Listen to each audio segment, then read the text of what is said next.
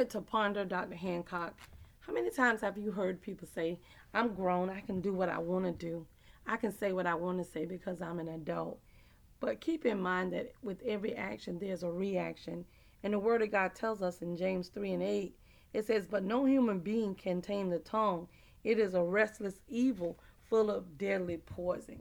And that's why we have to make sure that we give our life over to Christ because I'm telling you, unless we are leading from the Spirit, um, this carnal man is is wild and untamed and it wants to do what makes the body feel good and and the mind feel good and all of that. But when the holy spirit is within us the holy spirit is the one there to guide us to all truth.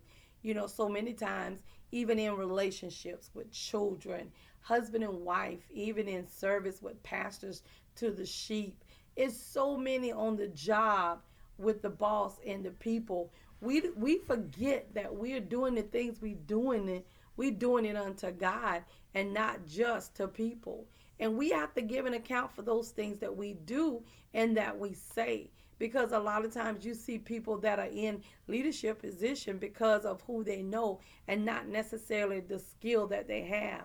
But let's take it a step further. The word of God tell us do everything as if you're doing it unto the Lord. So if we are doing that, then it allows us to be cautious of our behavior and how we treat people. But most of the time we do not think that god have anything to do with our job.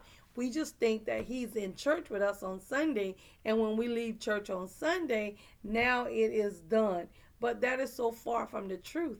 We have to make sure that we allowing god to be who he is and we allowing the holy spirit that he left with us because he know that we're going to need him and if you decide to say what you want to say when you want to say it, understand that the word already tell us about the tongue.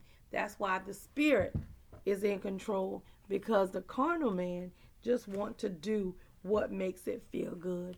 And this is the confidence that we have in him that when we ask anything according to his will, he hear us. And if we know that he hear us, we know that our petitions are granted. Real talk, Dr. Hancock.